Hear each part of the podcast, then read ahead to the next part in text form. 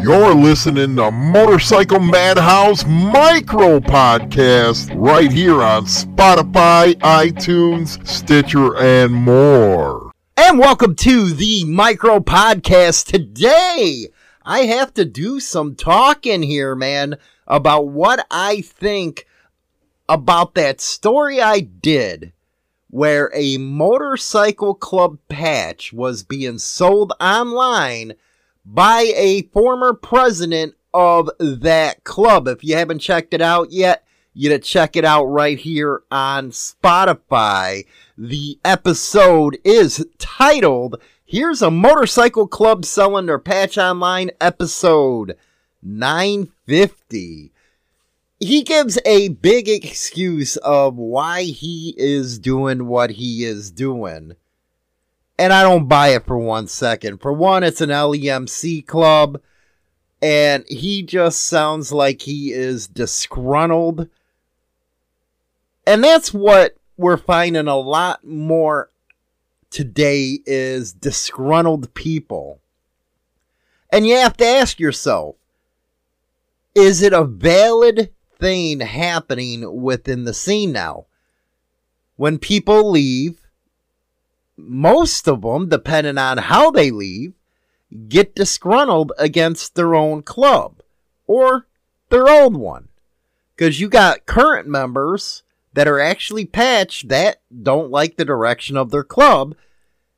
But instead of going to the table or bring it to the table, as I always say, they go off on their own into a crusade of sorts. If they're still a member, that's when you start seeing all these little cliques forming within a club, especially if you have a lot of members. When they leave, if that's the case, you have them go around talk bad about the club or talk about how bad the motorcycle club scene is because of an experience they might have had. Now, there's no doubt there's a lot of politics in clubs. There's no doubt that some people who are officers within a club are nothing but power hungry pricks. There's no debating that. It always seems like when somebody gets power, it goes to their head. It's kind of like when a prospect finally gets their patch, all that goes to their head. We call it patch power or super uh, member. It just depends what kind of uh, where you're at in the country, what you call it. But that just says something about human nature. And you have to ask yourself brotherhood, does it exist?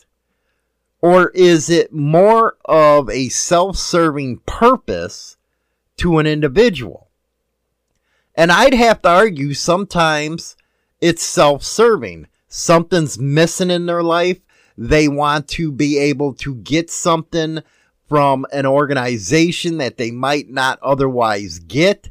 And let's face it, a lot of bikers, they want to be around a motorcycle club. It empowers them. It empowers them to do things they wouldn't otherwise do without people backing them up, if you will. Going into something like that, any organization, it don't even have to be an MC, with that kind of attitude, you're already setting yourself up for failure in anything you do in life, anything you want to join. So you got to look inward at your own self, your own motivations, and ask yourself, why am I doing this? Why am I wanting to go this route compared to another one? And when you get in said organization or MC, are you there for the right reasons? You know, eh, the brotherhood, are you really there for the brotherhood? Or you are you really there to seek power? A lot of clubs fail within the first five years because it's all a power trip. Instead of working together and building something, building a tradition, building your own memories. It's about who's president, who's leading the crowd, who has the bigger dick. That's what usually happens, and that's what tears up a new MC. Or some of these new MCs, you get the novelty uh, type of uh, feeling. You want to go out there, you want to throw on something, you want to feel what it feels like for the general public to look at you crossways. And that kind of leads to a situation where you see patches being sold online. Now, again, this was an LEMC patch, but haven't we seen this before, especially on eBay, where somebody wants to get revenge on their club, which, by the way, at one time they called brothers, and it seems like that revenge they couldn't do in person by bringing it to the table. So, what do they do? Well, you hurt me or you hurt my feelings, so I should be able to get back at you by selling your club merchandise online, knowing that you're only leasing that property.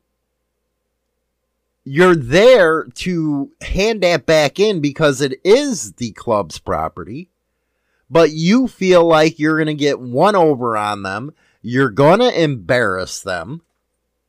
Which, hey, in this incident, it happened because I picked up the story. I showed which club it was because you know Hollywood and LEMCs really ain't uh, the closest thing.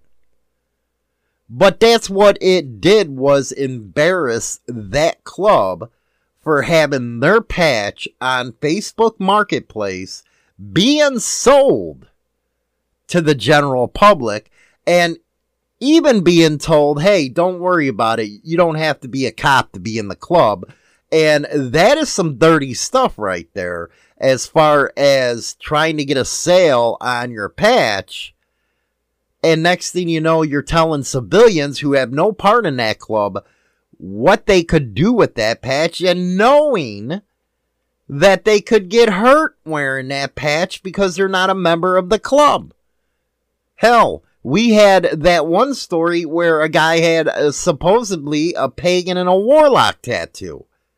Next thing you know, people get stupid and they shoot him up at his house. Now he's dead. That's the kind of stuff that could go on if you would put the wrong patch on the internet. That's why it's never good to do any of that kind of stuff. And actually, if you ask me, it's a coward thing to do. Because if you can't face your former brothers, you're a damn coward. You shouldn't have been around the MC scene in the first place. Hell, I would have to argue you shouldn't even have been riding a motorcycle because it takes a man to ride a motorcycle. Okay, yeah, women too. But hey, that's besides the point. You get my meaning. Let me know what you guys think uh, in the comments.